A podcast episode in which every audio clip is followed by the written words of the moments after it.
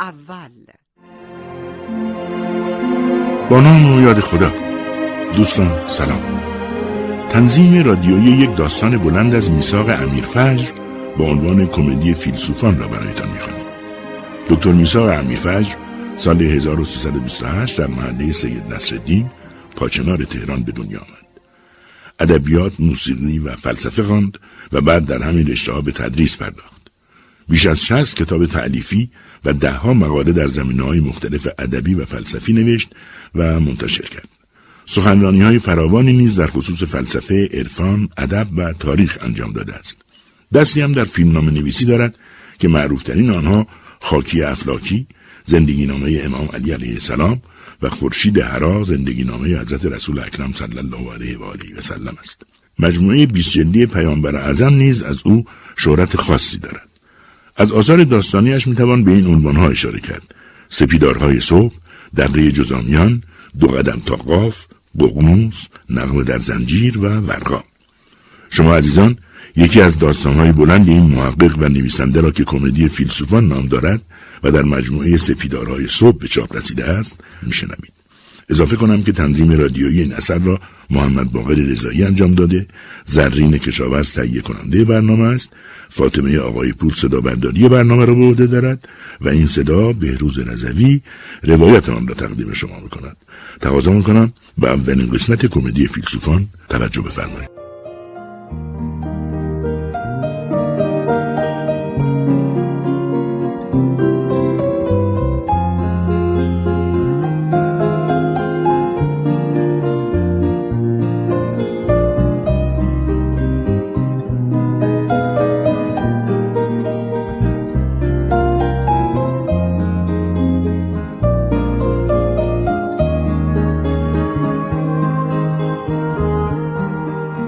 دارم؟ داستانم را همانطور که رخ داده برایتان بگویم. مشغول نوشتن نمایشنامه‌ای به نام هفت پرده کیهان بودم که تمام جانم را به خود مشغول کرده بود. اما ناگهان مشکلی جدی برایم پیش آمد. صاحب خانه که از او آپارتمانی به اجاره گرفته بودم خانهاش را می‌خواست و من باید به شتاب بسیار تغییر منزل می‌دادم. به ناچار در جستجوی خانه ای برآمدم. یک آشنا پیشنهاد خانه خالی را در مجتمع خودشان به من داد. بیدرنگ رفتم و محل جدید را دیدم. همه چیز آن از نقطه نظر مالی مورد پسندم بود. در طبقه چهارم بلوک قرار داشت و اتاقهایش روشن و آرام بودند. روی هم رفته محل دنجی به نظر می رسید و جالب آن که اجاره آن کمتر از اجاره خانه پیشینم بود. هیچ ودیه هم نمی‌خواستند با شادمانی تمام اسناد را امضا کردم کلید را گرفتم و اسباب کشی شروع شد. چشمهایم را بسته بودم و به خود نگفتم که هیچ ارزانی بی حکمت نیست. و به حکم این مسئله حقیقی که دوست داشتن چیزی آدمی را کراکور می کند نپرسیدم چرا چنین است. اما درست پس از اسکان کامل در مجتمع دریافتم که برخلاف انتظارم محل جدید محل مناسبی نیست و از ته دل پشیمان شدم. مجتمع از هفت بلوک تشکیل می‌شد و هر بلوک شامل شانزده واحد مسکونی بود. یعنی در این مجتمع صد و دوازده خانوار زندگی می‌کردند. دریافتم مرتکب خطای بزرگی شدم و همه آرامش زندگیم را فدای شتابی بیهوده کردم. مجتمع کثیف شلوغ بینظم و از همه مهمتر زشت بود و من روز اول اینها را ندیده بودم. هیچ کس رعایت حال دیگری را نمی‌کرد. اغلب غریب کرکننده وسایل برقی همسایه ها چون کوس و کرنا میگردید و آرامش را از همگان میرو بود از حسن تصادف این مجتمع در زل شرقی خیابانی قرار داشت که درست مجاور محله کپرنشینان و در امتداد یال شمالی آن بود. این منطقه به سبب آن که مردم آن بدون هیچ مجوزی به ساخت آلونک های مسکونی اقدام کرده بودند از هر گونه خدمات زیر قیمت محروم بود. در نتیجه مجتمع ما هم معمور رفت و روب زباله نداشت. سالها عادت ساکنان مجتمع این بود که زبالهایشان را در خیابان روبرو و در جوار خرابه انبار کنند. بنابراین محله شبها آشغالدانی و لانه حشرات بود. روزها هم بازار مکاره اسقاطخرهای بینوایی که گهگاه چیز باب دندانی از میان آشغالها پیدا می‌کردند و همانجا با هم تاخت می‌زدند. شبها هم آن مکان بزمگاه سگها و زیافتکده گربه ها بود. یکی دو بار مردم مجتمع جلوی رفتگران محلات مجاور را گرفته و از آنها خواسته بودند زباله ها را ببرند. اما آنها از این کار سر باز زدند. گفتند تاکنون از سوی مقامات بالا امریه دایر بر نظافت آشغالهای جلوی آن مجتمع دریافت نکردند. کار بیخ پیدا کرد. من در کمال تأسف دریافتم که در این مجتمع مشعوم و ابلیسی نه دربانی داریم و نه مأمور پارکینگ و نه کسی که به نظافت داخلی آن اقدام کند. حیات مجتمع با آن گستره درندشت و آفتابگیرش نوعی زبالدانی شده بود. هر کس از هر جا که می‌توانست از درون پنجره های مشرف به حیات از درون اتاق خواب دستشویی و یا آشپزخانه قوطی کنسرو شیشه شکسته کاغذ روزنامه و خلاصه همه زائده های زندگی خود را در حیات فرو میریخت. افزون بر اینها گهگاه در این مجتمع بسته و جدا از دنیای محله های دیگر دزدی نیز می‌شد. هرچند که گفته می‌شد عاملان این سرقت ها زاغ نشینان مجاورند اما عقیده کلی ساکنان مجتمع این بود که سارقان نه نشینان بیگانه که خودی های مجتمعند به راستی وحشتناک بود هیچ کدام از ساکنان مجتمع برای نظافت ساختمان به فکر چارجویی بر نمی آمد. طوری شده بود که هر کس آشغال خود را کنار در همسایهاش انبار می‌کرد و این به آشفتگی اوضاع مجتمع ما بیش از پیش دامن می‌زد. البته در میان این مردم کسانی نیز یافت می شدند که از این همه بیبند و باری رنج می بردند. آنها چند بار مستخدمی برای نظافت اجیر کرده بودند ولی چون آن دیگران در پرداخت ماهیان کوتاهی می‌کردند خدمتکار بینوا دست از کار کشیده و رفته بود و همه هزینه بر شانه همانهایی که او را آورده بودند افتاده بود حسابش را بکنید. با صد و دوازده خانوار که هر یک سلیقه و اندیشه متفاوت با دیگری دارد با صد و دوازده زائقه مختلف و اغلب لاعبالی چگونه می‌توان زیست؟ هیئت پلکان و پاگردها به راستی منظره تأسفبار و رقتانگیز داشت. در مواقع آتش بس و صلح که همسایه ها در آشتی به سر می بردند و از دعوا و هیاهو خبری نبود راروها به بساط بازار مکاره بیشتر شبیه بود تا یک مجتمع انسانی. سر تا سر راهرو پر بود از لاشه کفشای متورم و خشکیده زیدو خرسک صندلی و اشیاء کهنه. شبها هم لامپ بسیاری از لاپلاب بیفروغ یا سوخته بود و بعضی لامپا که سالم و نسوخته بود تا سپیده دم روشن میماند و مزاحم دیگران بود. روی هم رفته این مجتمع یک ویژگی کلی داشت و آن اینکه تمامی ساکنان از بهبود وضع آن قطع امید کرده بودند. گویی نگاشتن آن شابیت کمدی الهی دانته که بر سردر دوزخ بود بر سردر این مجتمع جهنمی معنادارتر بود. ای آن که به درون من میایی دست از هر امیدی فروشوی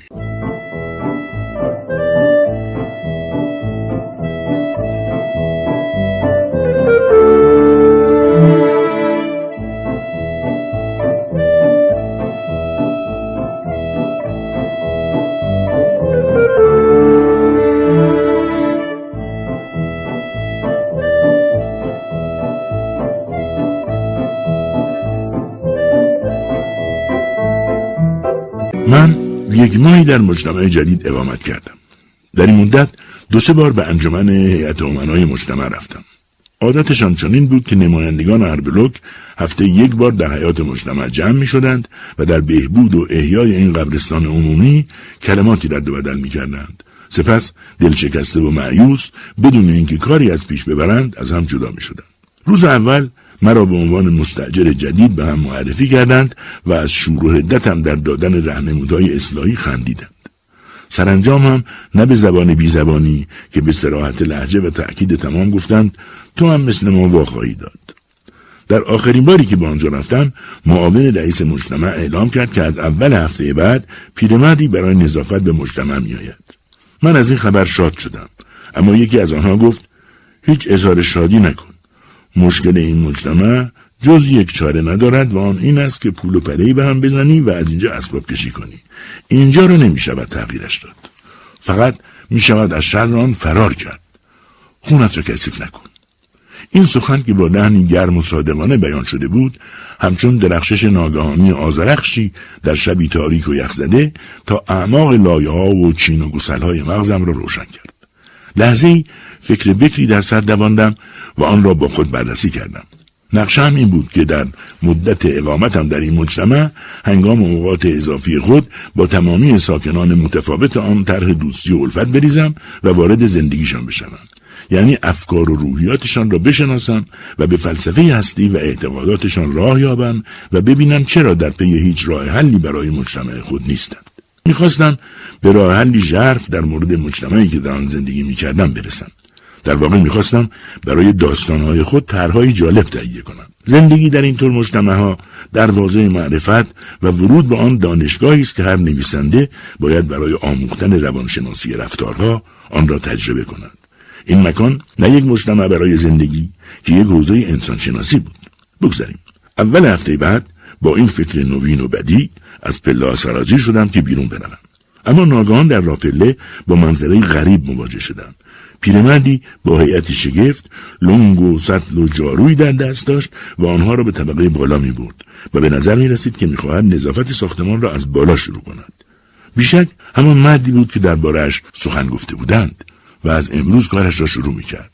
از همان لحظه این پیرمرد در کانون توجه من قرار گرفت. این توجه بیدلیل نبود.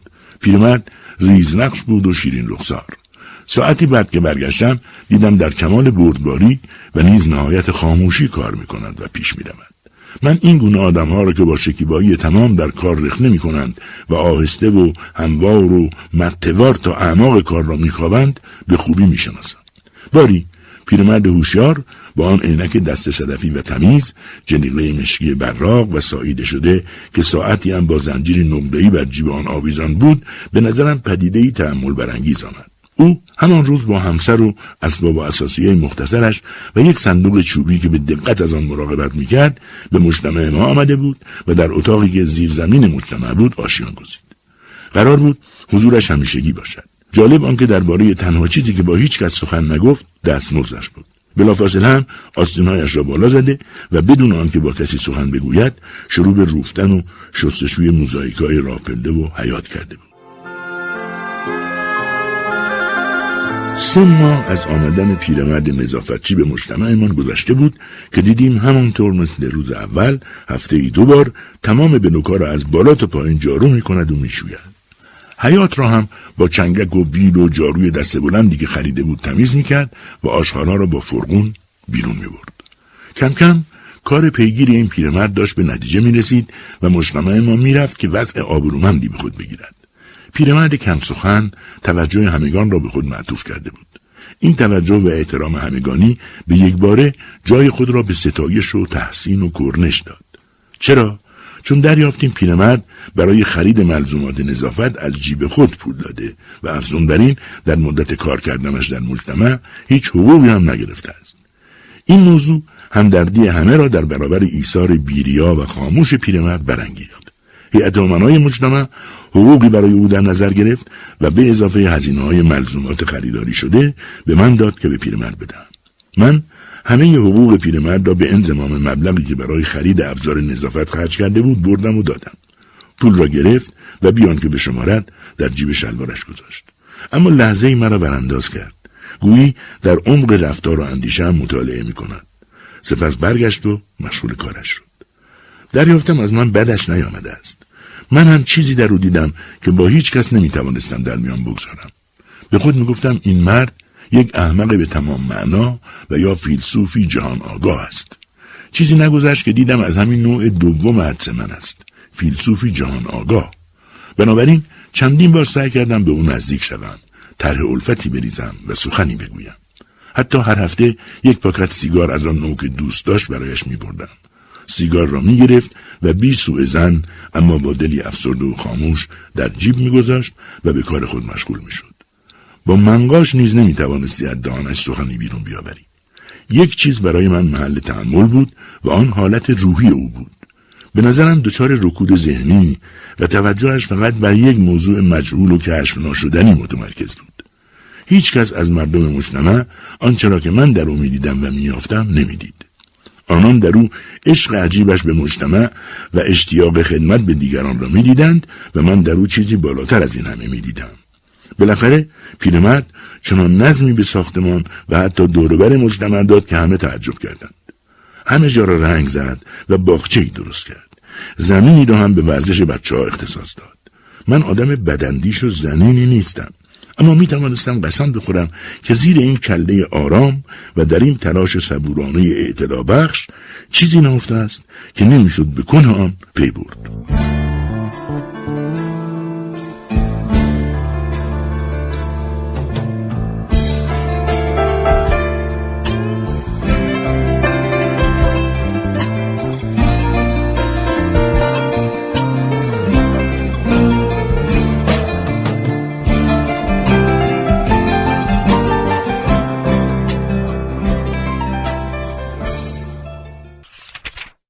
فصل دوم. گهگاه رفتاری از پیرمرد سر می‌زد که دوباره تحسین همگان را برمیانگیخت. این سخاوت بیدریغ که درست بر رگ حساسیت مردم زده بود بالاخره کار خودش را کرد. می‌دیدیم که برای احیای مجتمع ما همچنان بیدریغ از جیب خود خرج می کند و از این کار کمترین ابایی ندارد. هزینه ای که مصروف این عمل می‌شد هرچند زیاد نبود. اما از روحی بخشایشگر و سخاوتمند پرده بر می داشت و همین تمامی مردم مجتمع را در حلقه جادویی محبت او قرار می‌داد. شگفتا که این مرد با چه توان و خلاقیت اعجاز آسایی جامعه افسون شده و سهرزده ما را تغییر داد. او وجدان زنده مجتمع شده بود. همسایگان به حرمت او رعایت همدیگر را می کردند. دیگر هیچ کس در حیات و راروها آشغال نمی ریخت. همه کفشا را از راپله برداشتند به داخل امارت خودشان انتقال دادند و به جای آن کفشا اینجا و آنجا تک گلدانی گذاشتند. راستی در این کله مواج و زخار که چون اقیانوسی آرام می نمود چه نقشه هایی وجود داشت و زیر آن جمجمه چه طوفانهایی به راه بود. مدتی که گذشت پیرمرد از ساکنان مجتمع خواست لباسهای اضافیشان را برای عید به کپرنشین ها هدیه دهند همه استقبال کردند بعد دیدیم با بچه ها هم میانه خوبی دارد آنها را جمع می‌کرد و در سینکش حیات با هم گفتگو و بازی می‌کردند. یک روز حادثه اتفاق افتاد. پیرمرد در مجتمع نبود و خانه آتش گرفت. کودکی سوخت اما جانش را نجات دادند. یعنی آتش را به تندی مهار کردند. مسئله شگفتانگیز واقع این بود که یک ماه پیش برای اولین بار پیرمرد از مردم مجتمع خواسته بود پول در اختیارش بگذارند تا برای هر بلوک ساختمان کپسول اطفاء آتش بخرند ساکنان مجتمع در حالی که با سپاس و حرمت این پیشنهاد را میپذیرفتند به عادت دیرین خیش چندان توجهی به آن نکردند و پولی نپرداختند. با وجود این پیرمرد به هزینه شخصی خود دو آتش خاموش کن برای هفت بلوک خرید. و همین دو کپسول بود که آن حریق را خاموش کرد و آن بچه را نجات داد. این اقدام آخرین پله اوج یک روح بود و هیچ بزرگواری و عظمتی را نمی‌شد با آن مقایسه کرد. پیرمرد با این کارها فرمانروای مطلق العنان مجتمع شده بود. روز بعد شاهد صحنه عجیبی بودیم. مادری که کودکش نجات یافته بود دنبال پیرمرد میدوید میگریست آستینش را می‌کشید و دیوانوار آن را میبوسید. پیرمرد خاموش و بیتوجه به این صحنه در اندیشه و تأملی بس دور و دراز فرو رفته بود. بیپرده بگویم منقلب شده بودم. به خود می‌گفتم این مجتمع مسکونی واحد کوچکی از یک اجتماع بزرگ است و چه تغییر ژرفی در آن روی نموده. اجتماع ما قبلا چنین بود. همه به هم دروغ می‌گفتیم یکدیگر را میدریدیم میآزردیم رعایت حال یکدیگر را نمی‌کردیم و در اغلب مناسبات مسکونی خود بیادب بودیم. شاخصه وجودیمان خودپرستی، سودجویی، نفع امروز را دیدن، زرنگی، وقاحت، قلدری و فقط جل خود را از آب بیرون کشیدن بود. تا دیروز اجتماع ما چنین بود. اما دیگر چهره آن تغییر کرده بود. همان روز در دفترچه یادداشتم نوشتم جامعه برابر کسی که در جهت صلاحش برنامه دارد و در راه رفاه و بهبود آن خدمت می کند حالت ستایش آمیز دارد. مسلحان نیکندیش خود را ارج می نهد و حکومت صالحان را دوست دارد.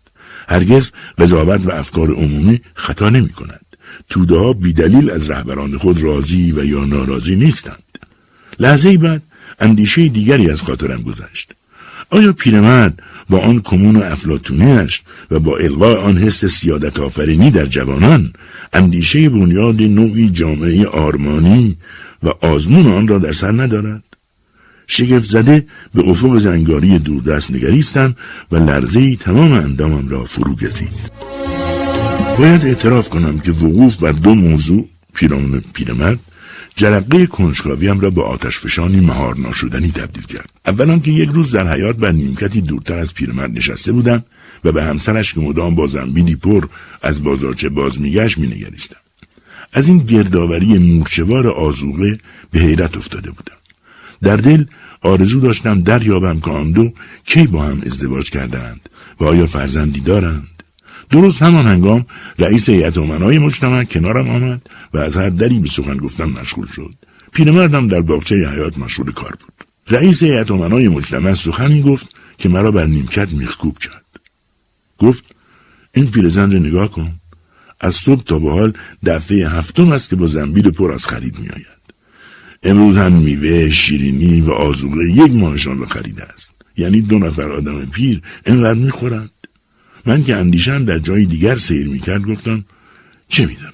چه اهمیتی دارد؟ مرد گردید می‌دونی این پیرزن همسر او نیست؟ ناگان از شگفتی نالیدم. همسرش نیست؟ نه. پس چه نسبتی به او داره؟ خادمشه. خادمه؟ بله. چطور؟ این پیرمرد خودش برای خدمتکاری به اینجا اومده. اما خادمه ای داره. رئیس هیئت امنا گفت خودشون به من گفتند. پیرمرد در همه عمرش اصلا ازدواج نکرده. این پیرزن هم آشپز و خدمت گذارشه رئیس در حالی که مرا غرق حیرت بر جای نهاد بعد از دادن این خبر برخواست و رفت.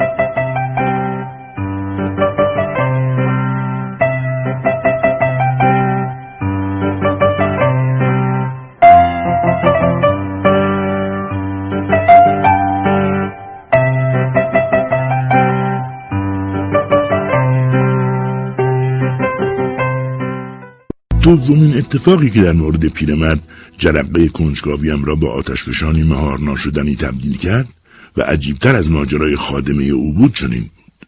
روزی بر جای همیشگی خود در حیات کمی دورتر از پیرمرد که مشغول کار خود بود نشسته بودم. هیچ کس در حیات نبود. پیرمرد مشغول حمل گلدانهایی بود. ناگهان با چرخ دستیش از برابر من گذشت اما گویی مرا ندیده بود. به نظر می رسید مشغول گفتگوست و با کسانی در درون خود سخن می گوید. بلند شدم و ایستادم.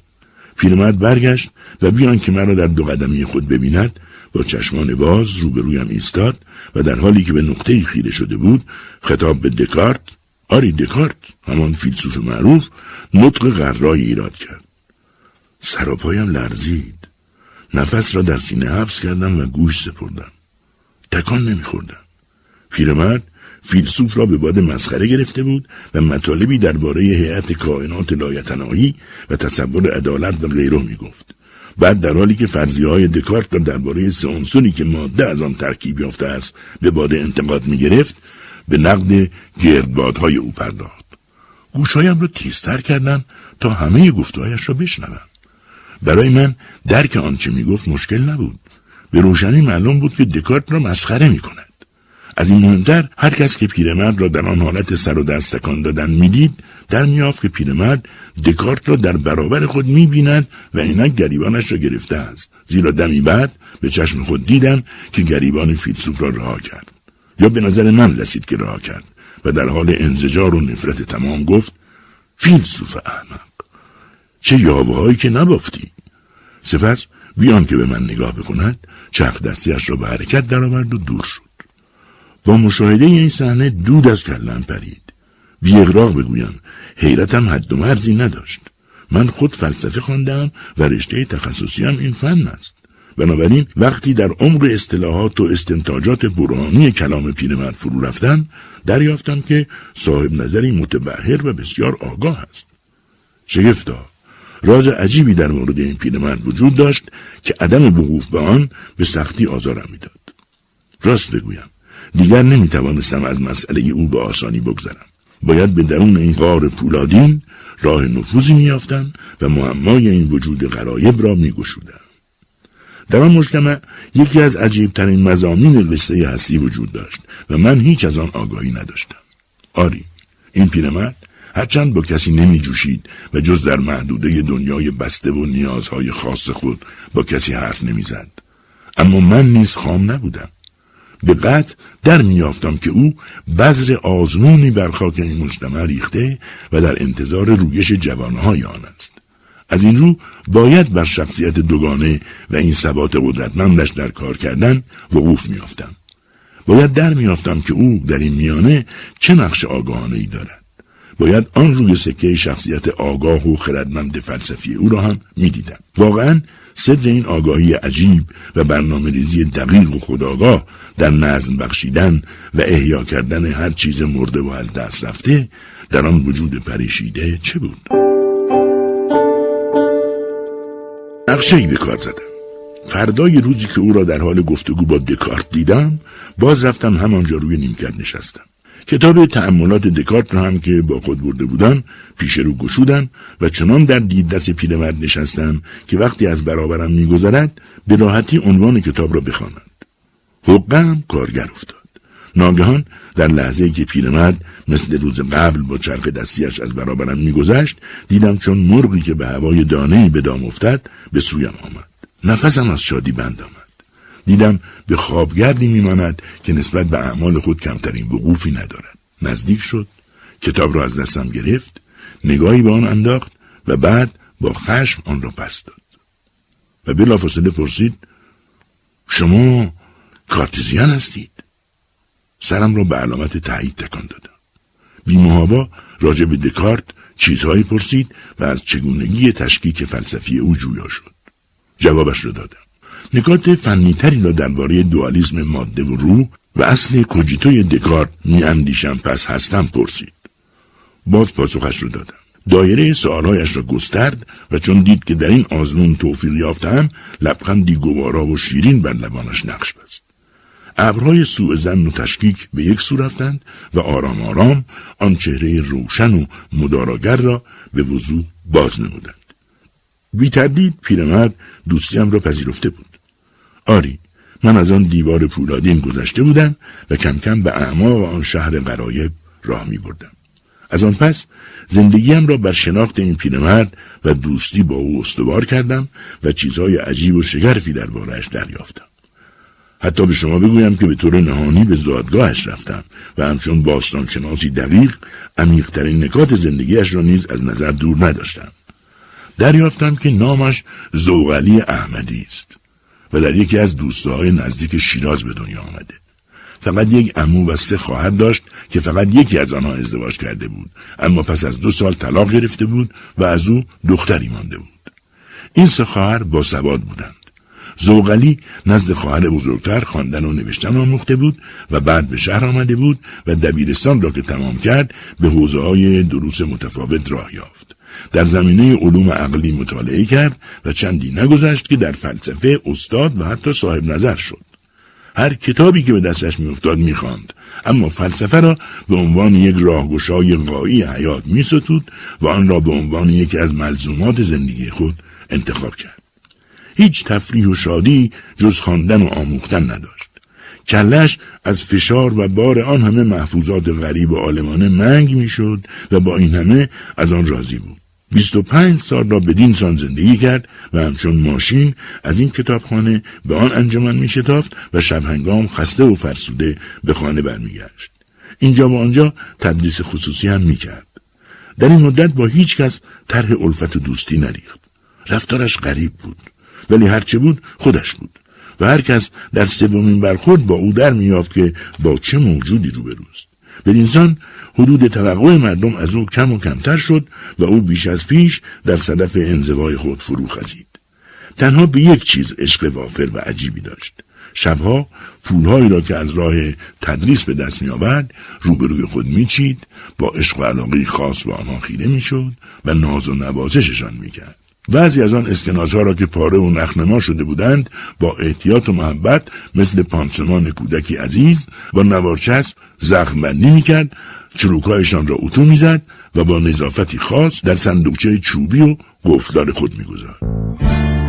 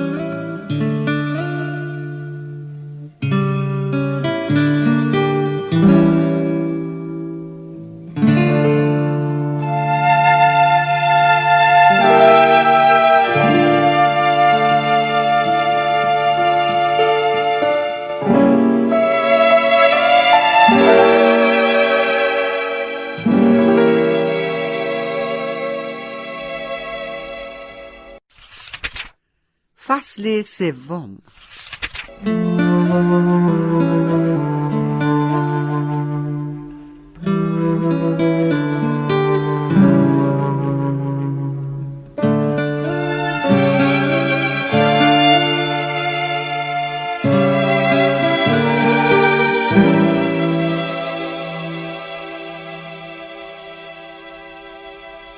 پیرمرد در تمام مدت زندگیش در نهایت خصت و بی کمترین محبتی با پیرزنی که خادم بود زندگی می‌کرد.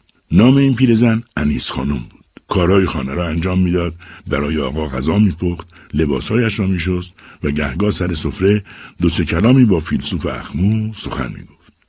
زوغلی در حالی که غذایش را می‌خورد به تعقیب اندیشه های دور و دراز خود میپرداخت و اغلب حتی صدای خادمهاش را نمیشنید. در طول روز شاید بیش از هفت هشت کلمه با پیرزن سخن نمی گفت ولی پناه بر خدا. اگر مخاطبی اهل و به قول خودش فیلسوفیا میافت ساعتهای متمادی به نظریه پردازی می پرداخت و لحظه ای فارغ نمی‌شد. لابد خواهید گفت هدف من از تصویر وضعیت زندگی این پیرمرد و پیرزن چیست؟ پیرمرد و پیرزنی که در کنج انزوای خود خزیدند و اغلب مرد فیلسوف در اعماق چاه ظلمانی خیالات خود فرو می رود و بر نمی آید. اگر چنین میپندارید سخت در اشتباهید و از هستی که اغلب بیشترین گوهرهای وجودی آن ذهنی است و نه بسیار غافلید و به گنجینه های حکمت کمترین وقوفی نیافته اید.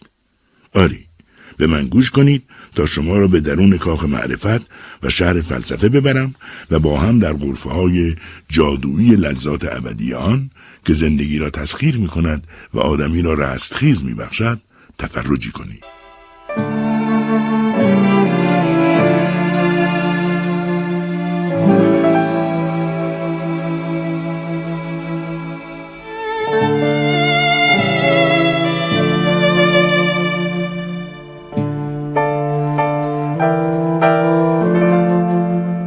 شبی زوغلی احمدی در خانه نشسته بود و درباره هدف فلسفه تحققی آگوست کنت چیزی می‌خواند.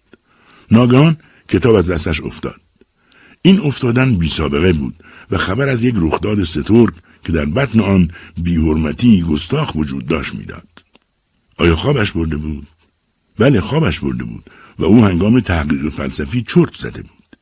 این بزرگترین گناهی بود که در سراسر دوران آموزش عقلی خیش و برای اولین بار مرتکب آن می‌شد. اینطور که برایم تعریف کرد ابتدا تکانی به خود داد. شاید خوابش نبرده بود. شاید یک میل نهان و وصف ناپذیر یا دستی خشن و پیوند گسل از اعماق جان کتاب را از سینهاش جدا کرده و به زمین افکنده بود. زوغلی لحظاتی را بی دلیل و بی کمترین مرجع که به لحاظ فلسفی عملی ناممکن بود به روبروی خود نگریست. مبهوت دیوار مقابل خود شد. اتاق را سکوتی سنگین انباشته بود. چندان که صدای خوره خود او چون رد در گوشش ترکید. در یک لحظه توماری از هزاران روز از برابرش گذشت و او را واداشت که مروری تلخ بر گذشته خود کند. سپس از سر حسرت و ندامت شانه بالا انداخت. راستی که در این مدت مدید هیچ اتفاق جالب توجهی برای او رخ نداده بود. چون کرمی در درون سیب فلسفه جهانش را از درون می جوید و ذره ذره می خورد. برایش هیچ دنیایی جز همان دنیا که از ویرانیش ارتزاق می کرد وجود نداشت. روزی که آن سیب تمام می شد جهان و عمر او نیز تمام می شد. و اینک آن روز فرا رسیده بود. چقدر مسخره زیسته بود. در این 25 سال تدریس و تحقیق چه کرده بود؟ زندگیش چه شده بود؟ هیچ. عمرش مثل غبارهای یاوه زیمقراطیس میان منادهای شوق لایبنیتس و گردبادهای ابلانه دکارت برباد رفته بود. بر توسن زمان نشسته و زندگی فلاسفه 600 سال پیش از میلاد یونان را تا عصر حاضر در نوردیده بود.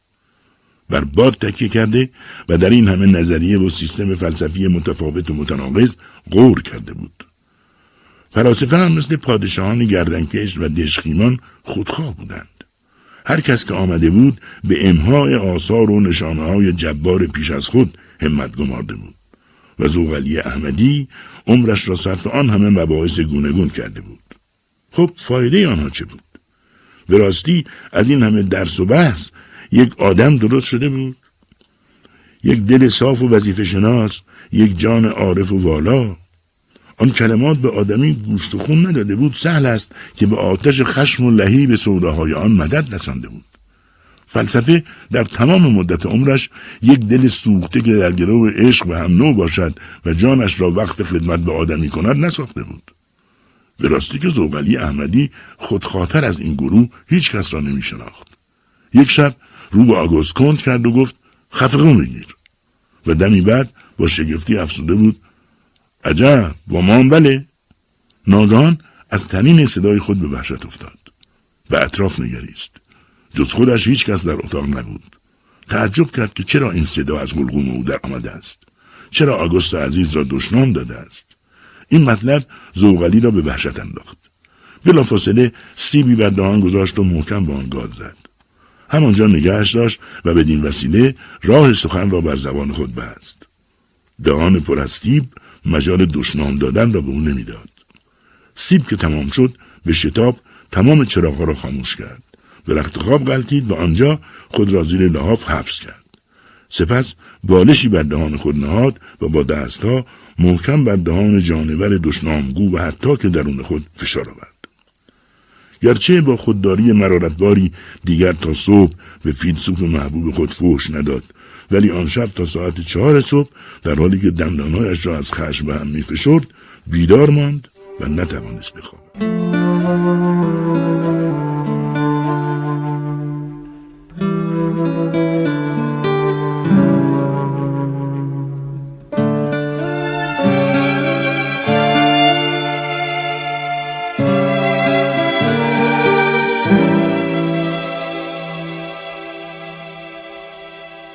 فردای آن روز با کله منگ و چشمانی خسته و خواب زده در اتوبوس ایستاده بود.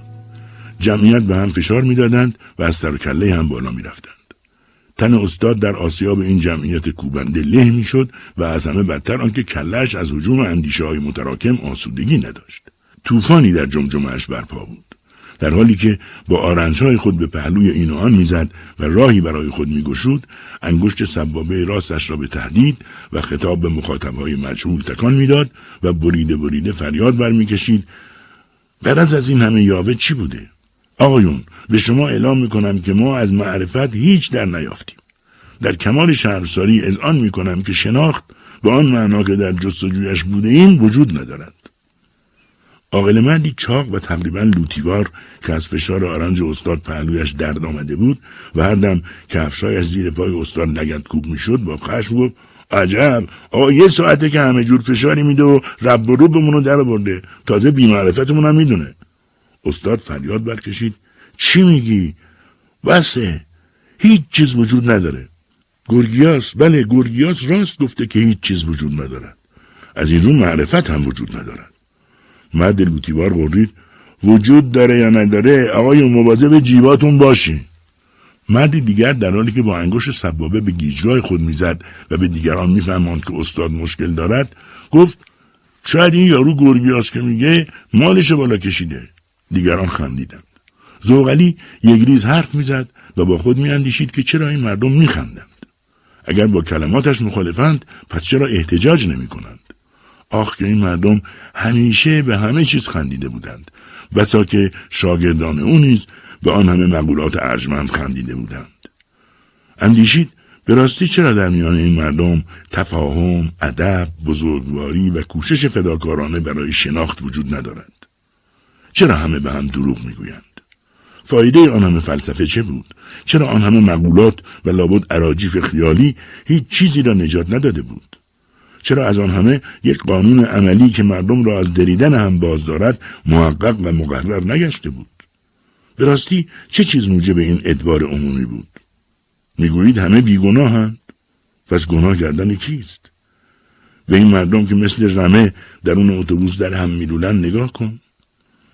بعضیشان شست سال از همینطور به محل کارشان رفتند و همینطور برگشتند. خب فایده این زندگی چه بوده است؟ چرا برای همین زندگی حقیر و بیمایه همه عمر سر یکدیگر را کلاه می‌گذارند و از حق هم میدزدند؟ چرا نسبت به یکدیگر بدگویی می‌کنند و تا خرخره خود را از باده غرور و خودبینی مست کردند به کجا می‌روید؟ زوغلی دستایش را از هم گشود. کلش را بار دیگر از دیواره سر و گردنهای گوشتی بیرون آورد و فریاد کشید آقایون می‌دونید من نه یک سیستم فلسفی که با همه اونها مخالفم. و رو به مرد لوتی کرد و ادامه داد. و شما آقا که در قله آگاهی ایستادید و خود را با افتخار تمام حیوان ناطق می‌دونید آیا از عاقبت خود خبر دارید؟ مرد لوتی تکانی به خود داد و خجالت زده پرسید چی گفتی؟ با من بودی؟ بله با شما بودم. افسوس از این همه کبریای هیچ و پوچ. مرد لوتی عصبانی فریاد زد. به من میگی حیوان ناطق؟ زوغلی در حالی که میکوشید همگان را مورد خطاب قرار دهد گفت این بزرگترین مدی است که درباره شما می‌توان گفت بیچاره الکی خوشا. مرد لوتی دوباره فریاد زد پدر حیوان ناطق تخم سگ. زوغلی به دشنام ها کمترین توجهی نداشت. همان دم به زحمت بسیار پای چپش را به اندازه ده سانتیمتر جلو گذاشت.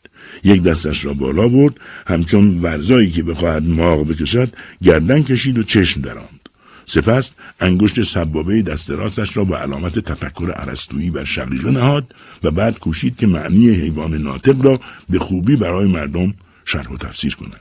یعنی به آنها بفهماند که این اصطلاح عالی ترین بیان منطقی در تعریف انسان و دال بر ماهیت و حقیقت اوست. سرانجام در حالی که از خنده روده شده بود در اولین ایستگاه از اتوبوس پیاده شد. خسته و کلافه بود. با این همه بیان که مقصدی داشته باشد با سرعت فزاینده ای راه می‌رفت سر و دست می جنباند پشت سر هم سیگار می‌کشید. با صدای خفه ای سخن می‌گفت و یک ریز مثل قلیان قلقل می‌کرد.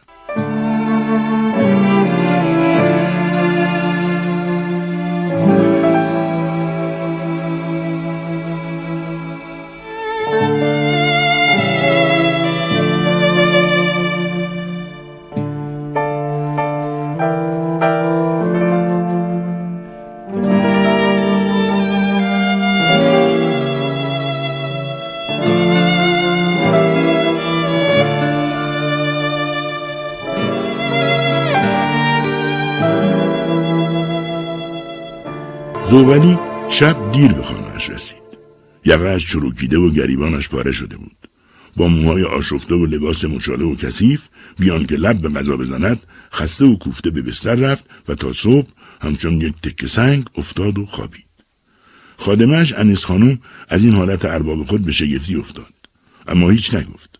هرگز و در مورد هیچ چیز با ارباب چون و چرا نمی‌کرد. زیرا اربابش را نمونه مطلق کمال می‌دید و بروز هر رفتار و وقوع هر حالتی را در او دال بر لزوم آن می‌دید.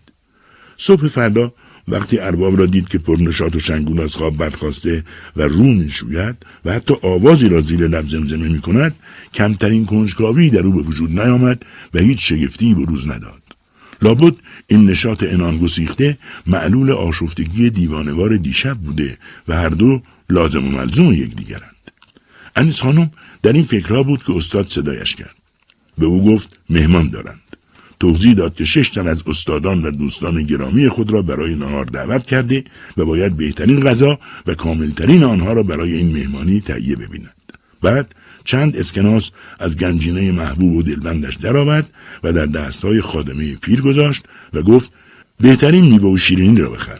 می‌خوام سروسات مفصلی برای امروز فراهم کنی. خادمه حراسیده پرسید برای امروز؟ بله. همین امروز شیش نفر مهمون داریم. همین امروز؟ بله همین امروز. ولی وقت زیادی نداریم برای تهیه غذا چرا نداریم؟ عجله کن. آبرون در خطره. چرا دیشب نگفتی برید. برید. این اولین باری بود که زوغلی احمدی مهمانانی را به خانه خود دعوت می‌کرد. و اولین باری بود در سراسر عمرش که چنین پول کلانی را در اختیار خادمش میگذاشت. این بزل و بخشش موجب شادمانی خادمه شد. به شتاب از خانه بیرون آمد و راه بازارچه را در پیش گرفت. بعد از دو سه ساعت خریدش را کرد و به سرعت بازگشت. به آشپزخانه رفت و می‌خواست آن روز همه هنرش را به معرض نمایش بگذارد. چند ساعتی گذشت و تمام تلاشش را برای تهیه غذا کرد. اما ساعت یک بعد از شد و مهمانان هنوز نیامده بودند. چندین بار مضطربانه از پنجره سرک کشید. نه کسی نبود.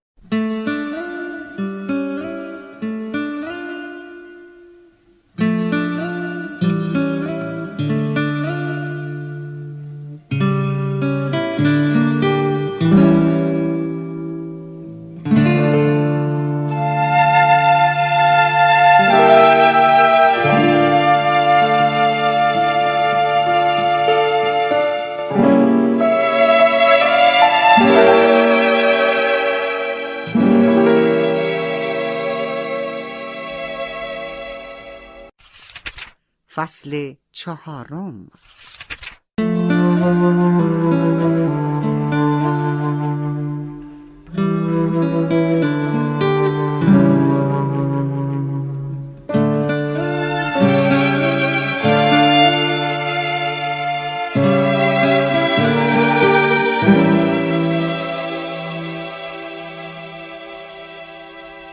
انیس خانم جانش به لب رسید. با خود می‌گفت این مهمونان کیان از کجا میان؟ به چه منظور میان؟ میز را چیده بود و به دستور استاد چندین شاخه گل بر آن نهاده بود. دست رویش را شست و بلوز و دامن چیت دگمگولیش را به تن کرد و آماده شد. ولی هنوز خبری از مهمانها نبود. استاد خود نیز از شدت خشم و انتظار بیتاب شده بود. از این گوشه به آن گوشه اتاق می‌رفت. انیس خانم از وقت نشناسی مهمانان ناراحت بود و غرولند می‌کرد. درست یک دقیقه از ساعت دو گذشته ناگهان استاد سراسیمه به طرف در دوید و شیفت آسا به حالتی مشتاق و متواضع در را گشود. قوقایی از تعارف و خوشامدگویی به راه افتاد. انیس خانم کلمات شادمانی و گاه گلایآمیز استاد را از دیر کردن مهمانان میشنید ولی هنوز آنها را ندیده بود. بیتاب و کنجکاو بر روی ایوان آمد تا دزدکی نگاهی به مهمانان بیافکند و شش تن از دوستان استاد را که حتی وجودشان را در عالم خیال باور نمی‌کرد به چشم ببیند اما آنچه که دم در می‌دید مثل برق گرفته ها بر جا خشکش کرد. لرزه ای تمام وجود پیرزن را فرا گرفت. آنجا در آستانه در هیچ کس نبود و استاد خطاب به مهمانان خیالیش در حال تعارف و خوشامدگویی بود. انیس خانم خوب گوش داد که ببیند زوغلی چه می‌گوید. استاد در حالی که چهرهش از شادی گل انداخته بود چنین می‌گفت. بفرمایید داخل. اول شما سقرات بزرگوار خوش اومدید. بفرمایید. دکارت عزیزم بازوی استادمون رو بگیرید و شما افلاتون الهی ما شما بفرمایید داخل. آه عرستوی عالی مقام بفرمایید. سرور ارجمند و معززم جناب ولتر. بفرمایید از این طرف. اوه آقایون محترم رسوی مهربان و خیراندیشم خوش اومدید. اگر بدونید چقدر از دیدارتون مشعوفم اوه ولتر جان گرامیم کلاه و اساتون رو به من بدید. هیچ فکر نمی کردم این همه شکسته شده باشید. بله از این طرف این طرف. انیس خانم مات و متعیر بود. همچنان آنها را تماشا می‌کرد و آه می‌کشید. استاد مرتب در برابر آن مهمانان خیالی تا کمر خم می‌شد و تعظیم می‌کرد و مراتب شعف و شادمانی خود را به جا میآورد. انوس خانم حیرت زده ایستاده بود و مردد بود که چه کند؟ آیا بیستد و با آن موجودات خیالی احوال پرسی کند یا بگریزد؟ به سرعت از ایوان به اتاق رفت. استاد زوغلی نیز در همان حال به اتاق وارد شد و در حالی که همچنان به تعارف با مهمانان مشغول بود می‌گفت سقرات بزرگوارم بفرمایید اون بالا. بفرمایید. همگی خوش اومدید. زوغلی احمدی سقرات را در بالا دست اتاق پذیرایی و افلاتون و ارسطو را بر دو جانب او نشاند. ولتر و دکارت و روسو را نیز بر سندلی های خود تعارف کرد. سپس خطاب به آنها گفت خواهش می‌کنم خودتون رو تو خونه خودتون فرض کنید. اول بخورید بعد گفتگو خواهیم کرد. آقای انیس خانم لطفا بیاید اینجا و برای مهمانان ارجمندمون غذا بکشید. اول غذا و آنگاه صرف چای و بعد گفتگو. دمی مکس کرد. و چون هیچ کس سخنی نگفت خود به خنده و متعیبه افزود. می‌بینی عرستوی گرامیمون با اون نکته سنجی نظریشون به حیرت نگاه می‌کنن. بله شاید آقایان از کلمه چای به تعجب افتادن البته قبول دارم که این نوشیدنی عجیب در زمان شما نبود. بیشک ولتر گرامی و سایر آقایان بهتر می‌دانند که چای گیاه آرام بخشی است که برگهایش را دم می کنند و با قند می نوشند. این گیاه بومی سرزمین های شرق دور چین و هندوستانه. انیس خانم در حالی که غرق حیرت بود بنا به دستور ارباب برای مهمانان غذا می‌کشید. استاد نیز همچنان در حال سخنرانی بود و دمادم چای می‌خواست و سیگار می‌کشید. همینجا لازم است اندکی درباره اندیشه این استاد سخنی بگویم. بیپرده بگویم. او که عمری خسته از بشریت بود طرحی بزرگ و سودایی گران در کله میپخت. در کار طرح مدینه فاضله بود. یعنی همه طرحهای مدینه های فاضله یوتوپیاها شهرهای آفتاب و غیره را بررسی کرده بود و اینک در کار طراحی حکومتی با آن ضوابط بود. او که عمری در تب حکومت فیلسوفان سوخته بود اینک به همین منظور به استادان فیلسوف و بزرگان صاحب نام حکمت زیافت می‌داد. بنابراین حالا که لحظه موعود فرا رسیده بود استادان و فیلسوفان را در کمال دقت و مدارا مطالعه می‌کرد و زیر نظر می‌گرفت. خوردن و سخن گفتن و تا خرخره از شربتهای معطر پر شدن کافی بود و حالا وقت عمل رسیده بود. درست در میان بانگ شادمانی و عربده های خیالی سقرات که علیه ارستوفان آن یک دنده جاهل سخنان تندی می گفت منظور خود را با فیلسوفان در میان گذاشت و در حالی که شربت آلبالو را به دست دیکارت می‌داد گفت برادران فیلسوفان عمری بشریت در آرزوی جامعه ای که رهبران آن فیلسوف باشند سوخته است. به یاد بیاوریم که دوست فاضل و ارجمندمان افلاتون الهی بنیادگذار این شیوه تفکرند. منظور این است که به کمک هم طرح حکومت فیلسوفان را بریزیم. قدرت را در دست گرفته بشریت را نجات دهیم.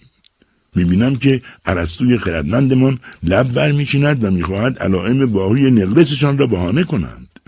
و می‌بینم که افلاتون بزرگوار هم کلش را به نومیدی تکان می‌دهد. من سرخوردگی ایشان را درک می‌کنم و می‌دانم که چه می‌خواهند بگویند. اما افلاتون عزیز گذشته را فراموش کنید. همه ما می‌دانیم که شما خودتان در جوانی در اندیشه انتخاب یک زندگی سیاسی و رهبری جامعه آرمانی بودید. منتها به دلیل وحشت و ترس قابل درک و شاید منطقی که از سی دیکتاتور زمانه خود داشتید از این کار سر باز زدید.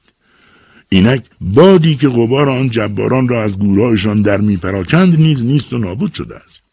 بشریت تشنه و بدفرجام در آرزوی حکومت شما فیلسوفان لحظه شماری می کند. بله بله. اکنون می‌بینم که آقایان به موافقت سر تکان می‌دهند.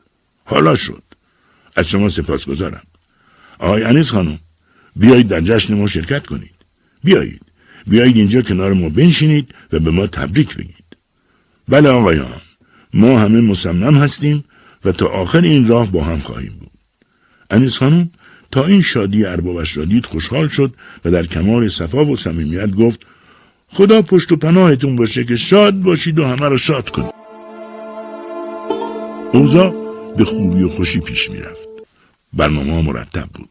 استاد زوغلی این آتشبس دوستانه را به فال نیک گرفت و گفت آقایان فلاسفه خردمند سه روز بعد رأس ساعت مقرری که بعدا اون را اعلام خواهم کرد هر یک از ما در پر رفت آمدترین خیابانهای شهر بر بلندایی میستیم پس از یک ساعت سخنرانی آتشین و دلچسب برنامه قطعی خود را درباره حکومت فیلسوفان عقلگرا به مردم اعلام نموده و جهان را نجات خواهیم داد تنین این کلمات عجیب که گویی شخصی خواب زده آنها را در متن رویایی که می‌دید بیان می‌کرد نه تنها موجب کمترین آشفتگی نمی‌شد بلکه به آرامش لحظه پیش از خواب می انجامید. زوغلی در حالی که گونه از شادی برق می‌زد برخاست و از فیلسوفان خواست که مراتب وفاداری خود را اعلام کنند و سوگند بخورند که تا پای جان از آرمان رهایی بخش خود عدول نمی کنند. همه سوگند خوردند و آنگاه زوغلی به خادمش دستور داد نوبتی دیگر چای بیاورد و آن روز به این ترتیب گذشت. شب فردایی که قرار بود قیام فیلسوفان رخ دهد زوغلی شاد و تردماغ از کتابخانه به خانه آمد. این اواخر سخنان عرستو را با سوء زنی آمیخته به یأس گوش کرده بود. به نظرش رسید که اصول عقاید استاد را با آنچه که در کتاب اخلاق نیکوماخوس و قانون اساسی آتن تعلیف کرده مغایر می‌بیند.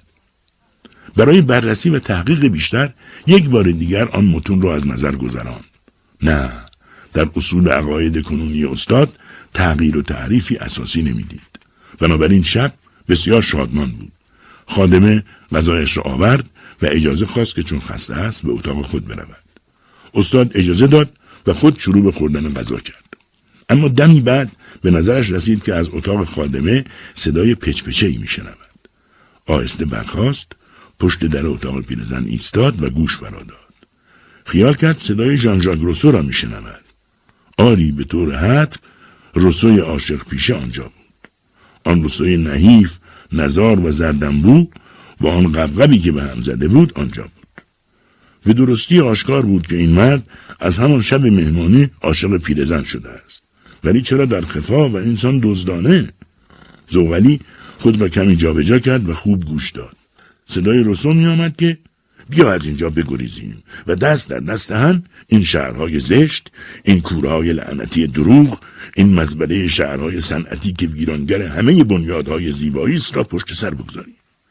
بیا تا به جنگلهای بینام و کرانه رودهایی که دسویشان را علفزارها فرو پوشاندن برویم. انیس جان. از میوه درختان وحشی تمشک بلود و فندق تغذیه کنیم. روزهایمان را به ماهیگیری چیدن گل و شنیدن نی شبانان بگذرانیم. بیا که من از بشریت با آن همه میساقهای اجتماعیش خسته شدم. همه چیز داغ و دروغ و ننگ است. بیا عزیز من از این زندان آهنین و نفسگیر اوهام فرار کنیم. آنجا در دامن طبیعت امیدمان را به دنیا آوریم و به جان طبیعت تقدیم کنیم. رسوی مکار همچنان حرف می‌زد و زوغلی در حالی که نفس در سینهش حفت شده بود سخنان او را خیال می‌کرد. به نظرش آمد که یک بار دیگر عشق به زن آن مقدر عالی جهانی را واژگون کرده و بدان آرمان عالی و عظیم خیانت شده است. او که عمر خود را صرف طراحی لیام و حکومت فیلسوفان کرده بود همینک با چنین خیانتی روبرو می‌شد. بعید نبود که همین رسوی خیانتکار آدم فروشان باشد و همه آنها را لو دهد.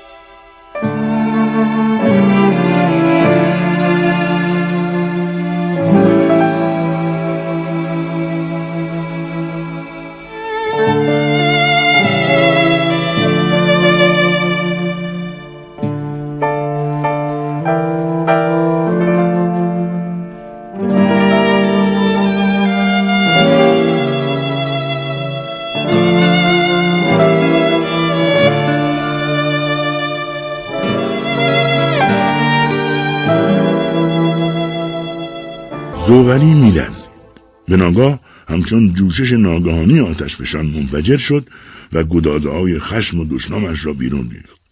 فریاد زد مرد پست و نمک نشناس. تو که به بحانه های واهی آن همه دروغ به خورد جهانیان داده ای تو که بنیانگذار انقلاب کبیر البته روی کاغذ هستی. به من بگو از آن کف نفس و بزرگواری هگلی که آن را نمی‌شناسی. و از آن آرمان انسانی و پهلوانی که می رود تا جهان را فتح کند و کمال مطلق باشد چه در چنته داری؟ ای فیلسوف قلابی دیدی آخر خود تو به یک پیرزال قلابی دل باختی و خیانت کردی؟ پس دروغ می‌گفتی. حالا گم شو و از خانه من بیرون برو. هر دوی شما بزنید به چاک. برید. برید. زوغلی به هر دو موجود خیالی نزدیک شد یقه جفتشان را گرفت و روی زمین کشیدشان. به راستی قصد کشتنشان را داشت. نعره می‌زد و دشنام می‌گفت. ناگهان همسایه ها به درون خانهاش ریختند و مداخله کردند. دیدن زوغلی چنگ در سر پیرزن تنها زده و او را روی زمین می‌کشد و نعره می‌زند و دشنام می‌گوید. دیدند که استاد با دست دیگرش موجود خیالی را نیز چنگ زده و روی زمین می‌کشد. همگی با هم پیرزن بینوا را از چنگ استاد دیوانه نجات دادند و به کمک پلیس همان شبانه استاد را به تیمارستان منتقل کردند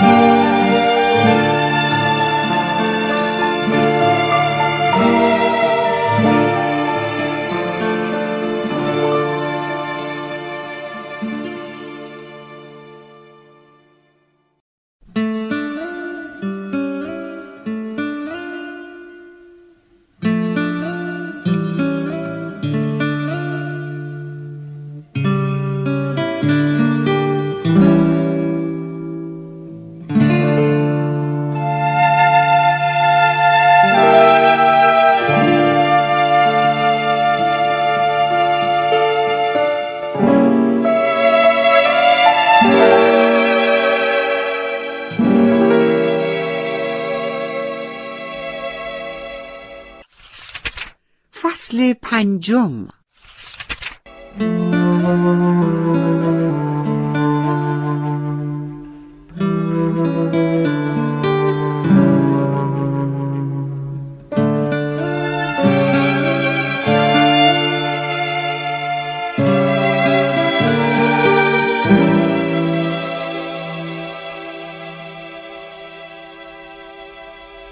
مدت اقامت زوغلی احمدی در تیمارستان به طول انجامید. پزشکان وضع روحی او را بد تشخیص دادند. بحران روحیش از نوع حادترین بحران ها بود. این مرد به آرامش و محیطی بی تشویش احتیاج داشت. بنیهش به صورت چشمگیری تحلیل رفته بود و معدهش در آغاز قدرت هضم غذا را نداشت. بدین نحو به گونه ترمیم ناپذیری نیروی خود را از دست داد. از آنجا که او را برای آرام کردن به قوی ترین داروهای آرام بخش بسته بودند این داروهای شیمیایی سنگین معدهش را بیمار کلش را منگ و دلش را توهی از ادراک کرد. این نوع شیوه درمان زوغلی را در درون چاه ظلمانی سکون فرو برد. وقفه و صدی میان او و شخصیت پیشینش پدید آمد و از این لحاظ امیدی به بهبودیش می‌رفت زیرا آن محفل های حکیمانه و زیافت دوستان فیلسوف را به کلی از یاد برد. خودش ادعا می‌کرد که کوچکترین بیماری ندارد اما در تیمارستان کسی کمترین توجهی به سخنان او نداشت. هیچ کس در آنجا خریدار حکومت صالحان و خردمندان فیلسوف نبود. با این همه استاد تنها یک نقشه در سر داشت. باید از آن محیط ملالانگیز بیرون می آمد و طرح متعالی و نجات بخش خود را که جهان را تغییر می‌داد پیگیری می کرد. در نتیجه دریافت که برای فرار از آن محیط باید هوشمندانه به خود آید پیرامون خود را به دقت بنگرد شرایط و اوضاع را در نهایت بردباری بسنجد و اقدامی به موقع و در خور انجام دهد دریافت که فضای آن محیط کلش را منگ و اعضایش را بینیرو کرده است مدتی را صرف آن کرد تا آرامش خود را به دست آورد و به پرستاران بفهماند که قابل اعتماد است. از این رو داروهایش را می‌گرفت پیش چشم آنها وانمود به خوردن می‌کرد اما نمی‌خورد. به جایش غذاها را خوب می‌خورد و این چنین بود که حالش کم کم رو به بهبود گذاشت. به نظرش رسید که زمان اقدام به فرار فرا رسیده است.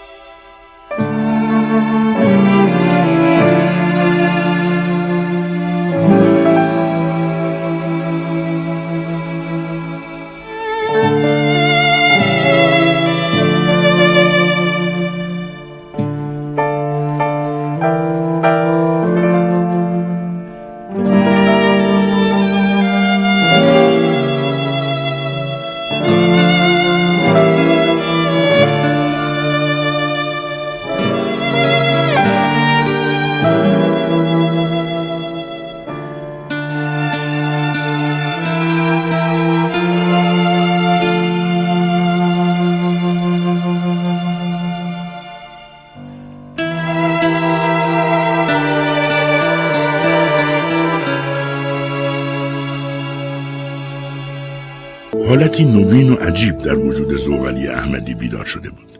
یک نوع رستخیز آزاردهنده سراسر وجودش را فرا گرفته بود. روحش در معرض گزش نیشهای نهان قرار داشت. بیم و وحشتی بی سابقه و سخت زنده از عمر نهانی ترین کمینگاه های روح و جان آزارش می‌داد. دو هفته تمام بدین حالت به سر برد ولی کم کم دردش دوباره تسکین یافت. به صورت بی سابقه ای حس کرد که وقتی دردش به حالت متعادل می‌رسد دیگر در مورد انجمن فیلسوفان نگرانی ندارد و آن خیانت ژان ژاک روسو هم آزارش نمی‌دهد. منتها به جای آن احساس شور و شوقی تازه یافته بود. می‌دانست حادثه ای برایش رخ خواهد داد. ناگهان از وقوع آن قلبش به سختی فرو ریخت. یک نوع آگاهی زنده نسبت به گذشته یافته بود و به نظر می رسید که خاطره گم و محو از دور فرا می آید و مثل نزدیک شدن متی می‌خواهد قلبش را بدرد. این یادآوری چه بود؟ خاطره آشنایی با یک دختر بود که عاشق او بود ولی او سرد و بی احساس او را رها کرده بود و به خواستگاری ملکه حکمت و فلسفه رفته بود. اینک شهباز اندیشش او را به آن لحظه ها می برد. آری همان خاطره گم شده اجتناب ناپذیر. با آن تصاویر آزاردهندهی که همه عمر ناخداگاه از آن گریخته بود در ذهنش زنده می‌شد و دم آسا به او هجوم می آورد. قضیه از این قرار بود که سی سال پیش برای اولین و آخرین بار بارقه در زندگی تاریک او درخشیده بود. ستاره زندگی با آن درخشش الماسگونش فرود آمده و راست بر بالای سر او تابیدن گرفته بود. درست همچون تعبیر یک رویا بر دامانش نزول کرده بود. اینک خاطری آن سالهای دوردست از ذهنش میگذشت و او نمی‌دانست که چرا این تصویر آزاردهنده درست در لحظه های تصمیم به فرار از تیمارستان در برابرش زنده شده است.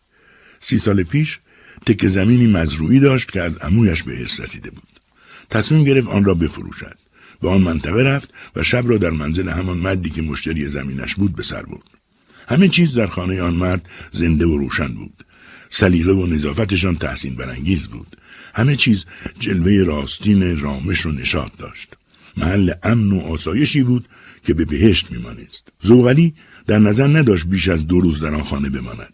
اما آن مشتری یک دختر داشت به نام سرور که دل او را برده جان شیفتش را در خود فرو کشیده بود. دختر موجودی غریب و سخت مورد تعمل به نظر می آمد.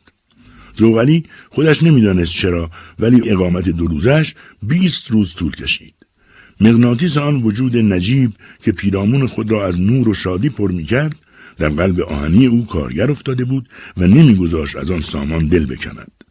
در نگاه پاک دختر بارقه روزافزون از محبت و عشق و بخشایش را در تلالو می‌دید.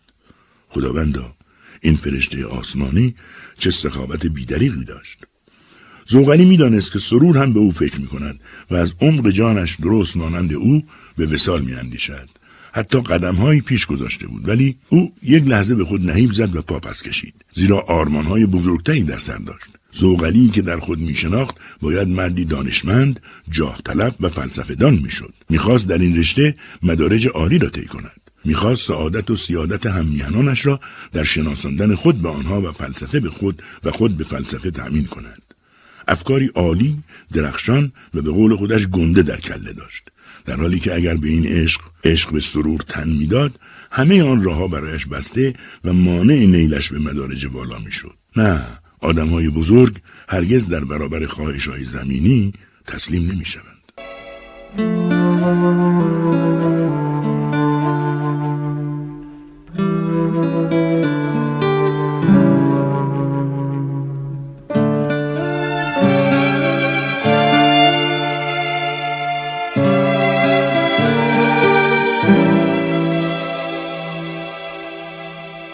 فکر رسیدن به مدارج والای فلسفی زوغلی را چنان نسبت به عشق دختر سرد کرد که بلافاصله زمین را تحمیل داد پولها را گرفت و بیان که سر برگرداند و با دختر که با صورتی رنگ باخته و قلبی جریه دار بر ایوان ایستاده بود خداحافظی کند بیرون آمد.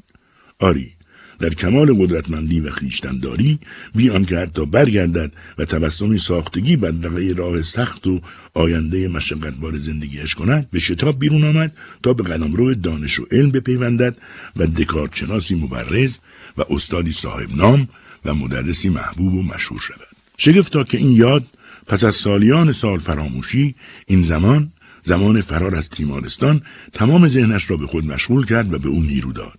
ناگهان سر بر پنجره نهاد و برای اولین بار در عمرش حق حق گریست. آه سرور نازنینش چه شده بود؟ چرا سرور و شادی زندگیش را اینطور آسان و ابلهانه برباد داده بود؟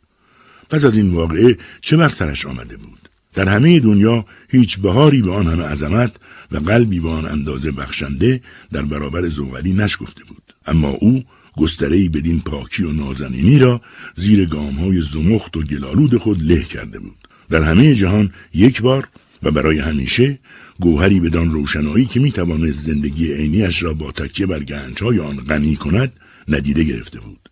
گوهری که به تمامی تبار این فیلسوفان که دائم با هم دیگر ستیز داشتند و خیالاتی پوچ در سر میپروراندند میارزید.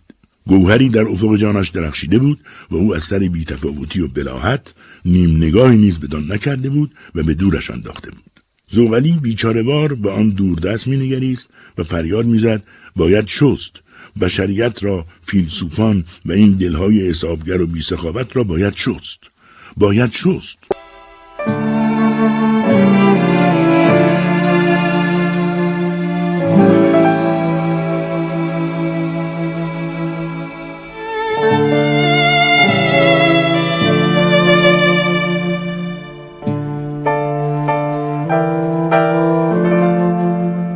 یک ماه گذشت و زوغلی هنوز موفق به فرار نشده بود. حالت افسردگی مطلقش رو به بهبود گذاشته بود ولی رهایش نمی‌کردند. خاطره گذشته دائم در ذهنش بود و یک جمله را به صورت ترجیح از بطن حس و اعماق نیمه ظلمانی وجودش بالا می آورد و تکرار می کرد. فلسفه نظری و بیعمل را آموختی و حکیم نشدی. دیگر چه؟ یکی از دیوانگان روزی به او گفت چرا دنبال اون همه حقایق گندله که اون همه بهشون اعتقاد داشتی نرفتی؟ مرد درست بر نقطه ضعف او دست گذاشته بود و با سر و روی خندان تهدیدش می‌کرد. دیدی عاقبت از پا در اومدی و تسلیم شدی؟ زوغلی با دلی دردمند خود را در زیر پتویش پنهان کرد. سرش چون کوره ای می و از درون پتکی مدام بر مغزش می کوفت. گردنش زیر فشار آن پتک سنگین می شکست و او برای اجتناب از این سانحه گلویش را دو دستی چسبیده بود. خود را مچاله کرد تا شاید آرام بگیرد. اما فشار افکار تیره و اوهام گرنده امانش را می برید. می‌خواست فریاد بزند، نعره بکشد و چیزی را بدرد. دلش می‌خواست انگشتانش را در آتش فرو کند در تیغزاری بدود و با دندانهایش کوههای سخت را بجود داشت خفه می‌شد سر از زیر پتو بیرون آورد و سیگاری بر لب نهاد. به این ترتیب مداوایش به طول انجامید. بیچاره چهار سال بعد از تیمارستان مرخص شد. کسی نمی‌دانست که خادمش چگونه به سر برده و چطور زندگی کرده است. زیرا سخت به اربابش وابسته بود. ولی یک چیز از همان آغاز در آن پیرزن قابل پیش بینی بود. با وفاداری عجیب خرت و پرتای استاد را حفظ کرده و صندوق پولش را در جای امنی نهاده بود. هر دو ماه یک بار هم به ملاقات اربابش می آمد. استاد پس از آن که از آسایشگاه یا همان تیمارستان بیرون آمد هیچ کس حتی انیس خانم خادمهش را از نقشه خود آگاه نکرد ولی خدمتکار با وفا عمق افکار او را می‌خواند و می‌دانست چه در سر دارد زوغلی دیگر نمی‌خواست و نمی‌توانست در محله گذشته خود زندگی کند. او باید به لحظه عمل موعود و آرمانی خود نزدیک می‌شد. نقشه هایی در سر داشت و میباید برنامهش را در مجتمعی که اولین آزمایشگاه و مدینه فاضله او می‌شد اجرا و بررسی می‌کرد. می‌خواست در چنین جایی همین مجتمعی که ما اکنون زندگی می‌کردیم آرمانهای خود را کشت کند و پرورش دهد. زیرا برای اجرای نقشش باید از جامعه منحت پریشیده و مرده آغاز می‌کرد. به همین منظور با آن از خودگذشتگی بختاور به مجتمع ما آمده و در پوشش خدمتکار و سرایدار به مطالعه آهاد خانواده و هیئت کلی مدینه فاضله که در سرداشت پرداخته بود. در چنین فصلی از زندگیش بود که من با او آشنا شدم و همانطور که قبلا گفتم غرائب وجودش جلبم کرد. پس از تحمل مسائبی بالاخره مورد اعتمادش قرار گرفتم. اما تذکر این نکته ضروری است که این اعتماد هرچند حاصل همزبانی و همفکریمان بود پس از بارها آزمون شاق دست داد. پیرمرد با شکیبایی خاص علاقه را به فلسفه آزمود. چون پاره نظرات متحولم را در این رشته شنید و توفیقم را در همه امتحانات مشاهده کرد مورد اعتماد و عنایت و محبت خاص خود قرار داد. آنگاه بر من به صورت دوستی دلبند و عزیز نگریستن گرفت. و بالاخره یک روز پرده از آن راز سترگ خود برداشت و درباره ملاقات فلاسفه و محفلهای دوستانشان با من سخن گفت. بعد از این رازگویی سر در گوشم نهاد و با شادی تمام گفت به تو افتخار می‌دهم که از هفته آینده در مهمانی ما شرکت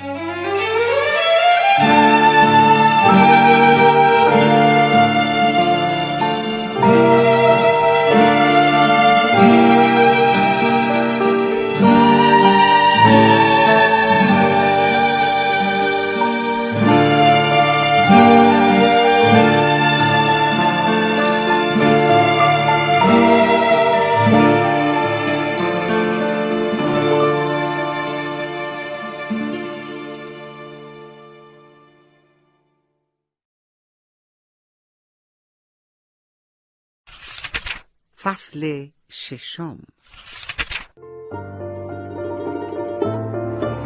شب اولی که به خانه استاد زوبلی احمدی دعوت شدم دلم از وحشت در سینه میتپید. خانه غرق نور و گل و میوه بود. انیس خانم میز را چیده بود و بر آن تابلوی رنگارنگ از غذاهای لذیذ به جلوه درآورده بود. اما راستش را بخواهید آن شب من آنقدر هیجان زده بودم که علاوه بر آنکه از مزه غذاهای خوشمزه چنان لذتی نبردم به خوبی نیز نتوانستم در چهره و اندام فیلسوفان آنطور که لازم بود دقیق شوم و آنها را با تعمق بسیار مورد مطالعه قرار دهم شاید باور نکنید ولی به سختی می ترسیدم. علتش هم آن بود که در همان شب درست پس از صرف غذا که در سکوتی سنگین و بسیار کسالت آمیز گذشت و در لحظه ای که انیس خانم کمپوت خامه زده گیلاس و زردالو را میانمان تقسیم می کرد زوغلی طرح نفسگیر و تقریبا ناممکن و دیوانوار خود را اعلام کرد. مرا هم به عنوان منشی جلسه و نازم امور به فیلسوفان معرفی کرد. از پاکدامنی و فلسفه دوستی هم گفت و افزود که چون چندین بار مرا آزموده و در آموزش و عمل صادق و با اخلاصم یافته به زیافت خاصان فرایم خوانده است. سپس برنامه به دستم داد و خواست که آن را بخوانم و هر کس را به وظیفه خودش آگاه کنم. در صدر این برنامه سخنرانی ارسطو قرار داشت. ارسطو قرار بود فردای آن روز رأس ساعت مقرر در میدان گ بر بالای بلندی بایستد و سخنرانی مشهور خود را درباره ماهیت و عملکرد نظام جبار بیان کند. بعد دیکتاتوری را شهر دهد و مصائب و آلام آن را برشمارد. سپس از لزوم حکومت فلاسفه سخن بگوید و در پایان ابعاد حکومت فاضله را بیان کند و از مردم در شکستن قدرت جبار بیعت بگیرد. من در حین خواندن برنامه ارسطو به هیئت این مرد ریز جسه که ساقهایش لاغر بود و اندکی لکنت زبان داشت و چشمان ریزش میدرخشید نگاه کردم. عصبی بود و گهگاه با ریش پرچین و چکنش بازی می‌کرد و سبیل غیتانیش را مثل موش گاز می‌گرفت و ریزه ریزه میجوید. پس از من زوغلی خود برنامه دیگر فلاسفه را برایشان توضیح داد و جلسه در نهایت متانت و سکوت مرگبار به پایان رسید. اما در آن بزم غرایب آیا به راستی این فیلسوفان وجود داشتند و من آنها را می‌دیدم؟ و آیا خادمه با آن سخت کوشی و خدمتگذاری موزیکش آنها را می‌دید؟ نکته این است که انیس خانم از طبقه عوام بود.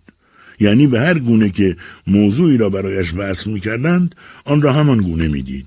اما در مورد من چه؟ حقیقتش را بگویم باید بیپرده اعتراف کنم که بدبختانه من نیز آنچه را که وجود نداشت می‌دیدم. هرچند باور کردنش مشکل می نماید. اما اپیدمی فیلسوفان بر من نیز سرایت و مبتلایم کرده بود. بگذار صادقانه بگویم.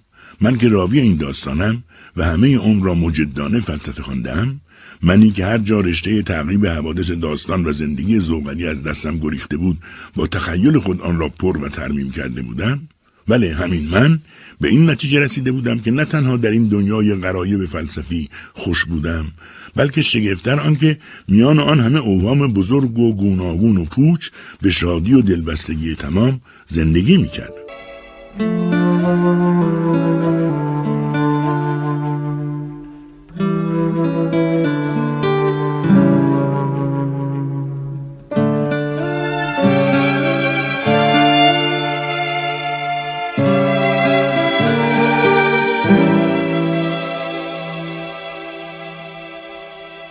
فردای آن روز جز ارسطو هیچ کدام از فیلسوفان دیگر در ساعت مقرر و جایگاه موعود خود حاضر نشده بود. آری، متاسفم که چنین چیزی را می‌گویم ولی آنهای دیگر همگی جا زده بودند. فقط ارسطوی به پرداز و مغلقگوب و نکتگیر بر بالای بشکه لبو فروشی قرار گرفت و در حالی که صدایش را صاف می‌کرد راست و بیپیرایه به قلب مطلب زد و این چنین گفت برادران مقدمات و موجبات استبداد بر این قرارند زایل کردن هر گونه حق خواهی سرکوب کردن هر گونه خیرخواهی بزرگوارانه و گردن فراز. غلام پروری و رواج مداهنه. نومید کردن شجاعان و ترسو کردن مردمان قوی دل در کوی و برزن مرد و زن جاسوس و مراقبان سیار گماردن. اشاعه روح بردگی و زبونی و چاکرمنشی. در این هنگام عرستوی سخنران از دوردست نایب وزنخان پاسبان را دید. در حالی که باتومش را تکان می‌داد آرام آرام نزدیک می‌شد. به مناسبت جشنهای پاسگاه اونیفرم نو پوشیده بود و با جلال و جبروت تمام پیش میخرامید. ارسطو نیم نگاهی به او افکند و ناگهان آ از نهادش برآمد. این پاسبان چه شباهتی به اسکندر مقدونی داشت. دماغ لاغر و صورت تکیده و چشمان درشتش در سایه مژگانهای بلند و آن لب و چانه سرد و بیترحم به عینه اسکندر را میمانست. چقدر ارسطو از این مرد میترسید. پاسبان گوشهایش را تیز کرده بود و در حالی که هیچ نکته ای از سخنان ارسطو را نادیده نمی گرفت پرتمتراغ و آماده چون شغالی که ناگهان بر جوجه جستن خواهد کرد نزدیک می‌شد. به ناگهان ارسطوی خردمند دست باچه شد. رعشه گرفت و لکنت زبانش که به هنگام ترس فزونی می گرفت مضاعف شد. خواست پایین بپرد و هر طور که هست از این معرکه بگریزد. ولی این کار اعتراف کامل به گناهی بود که پاسبان در اثبات آن پیش میخزید. خواست به سخن ادامه دهد ولی رشته کلام از دستش در رفته بود و چیزی از آن همه سخنان بدی که در سر آماده داشت را به خاطر نمیآورد در فهرست تعلیفات خود به تفحص پرداخت چون هیچ چیز از آن همه مطالب که درباره طبیعیات و کون و فساد و رسائل نوشته بود با زمینه و مقام مجلس هماهنگ نمی‌دید از سر دستپاچگی و وحشت دیوانه کننده ای گفت بله آقایان اولاغ مدت درازی عمر می کند. اولاغ حیوانی است که چندان احساس درد نمی کند. پس حیوانات بیدرد مدت زیادی عمر می کنند. آری جمله غیر سیاسی و بسیار بی خطر و ضرر گفته بود که پاسبان نمی توانست بر آن ایرادی بگیرد. بدینسان از بالای بشکه پایین پرید و در میان متلک و فحش و سوت مردم پا به فرار گذاشت.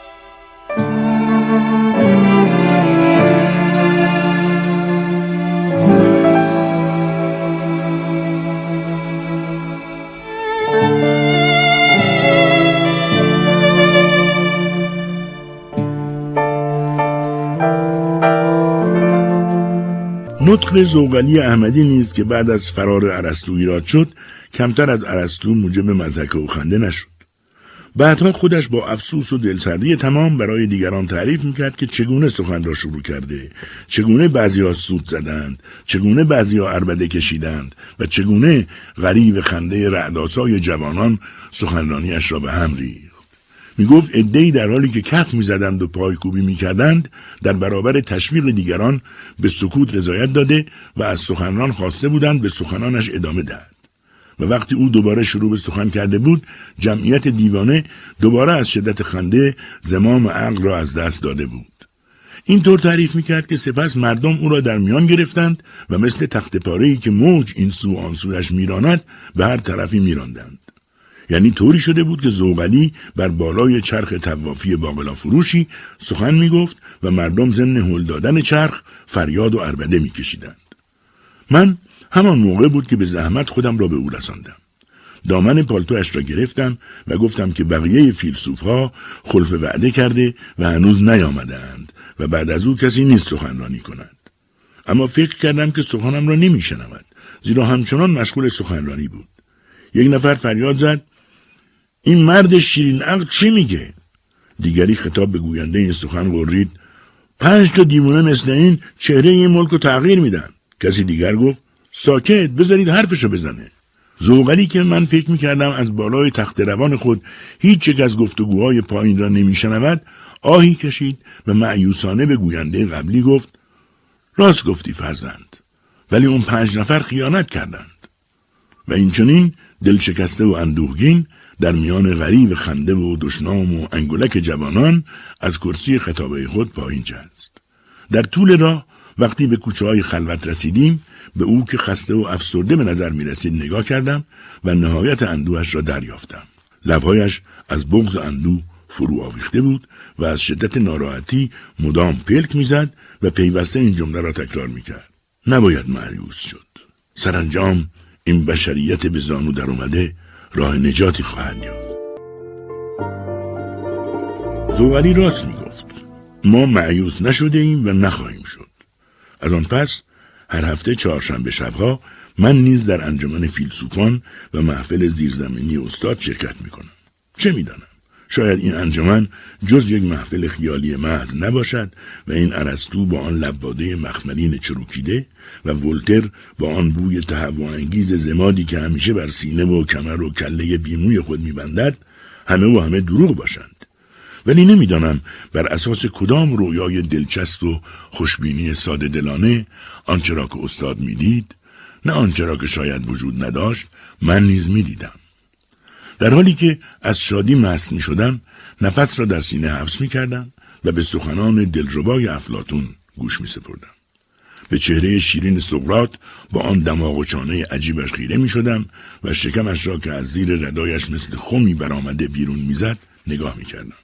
می دیدم آن خرقه ای را که پس از 26 قرن پوشیدن هنوز مخنما نشده و از ردای تمامی پادشاهان و حکمرانان متفاخرتر و زیباتر بود دوست دارم و از رایحه سکرنگیزش که آمیخته به بوی تمامی مهربانی ها و انسانیت ها و شرافت ها بود سرمست می شدم. آری به شما اعتراف می کنم به نکته هایی که ولتر در رد قاطیگوریاس می پرداخت گوش می سپردم. در حالی که دستم را بر شانه دکارت فضیلت معاب و مهربان میگذاشتم نقطه نظرهایم را به دو باز می‌گفتم و نظریات بدیش را پیرامون شک درباره همه چیز میشنودم و بر این اساس گهگاه به محفل خودمان نیز شک می‌کردم. ما میخوردیم و میآشامیدیم و می‌گفتیم و میخواندیم. زبده آثار فلاسفه بزرگ متقدم و متأخر را بررسی نقد و تحشیه می‌کردیم و نظریه میپرداختیم. چه جلسات دلانگیزی کجای این کار عیب داشت و مانع چه کسی بودیم مگر در این ملک این همه انجمن فلسفه، دانشکده فلسفه، دپارتمان تحقیقات فلسفی و حوزه های علوم عقلی و محفل دوستداران فلسفه و انستیتوی فلسفه شناسان فلان و انتشارات فلسفی بهمان و همین گونه کارها مشغول نیستند. ما ساعتها از شب گذشته می نشستیم و مطابق اصول خودمان طرحهایی در برپایی آن جامعه ایدئال و مدینه فاضله پی میریختیم. دنیای فیلسوفان دنیای مجردات عقلی و جهان ذهنی خوشی است و به قول انیس خانم این فیلسوفا چه آدمای خوشمزه با نمک و بیازاری هن. اونقدر رام و بی سر و صدان که آدم فکر کنه اصلا وجود ندارن آری این دنیا دنیای شاد و شگفتی است. ما می‌خواهیم طرحی عظیم در بنیاد آن جهان فاضله بریزیم و مطمئنیم تو فلسفه دوست را نیز اگر بدین جلسه دعوت کنیم بیایی و مصاحب خوبی برای من باشی. به امید دیدار و آن ملاقات خوش.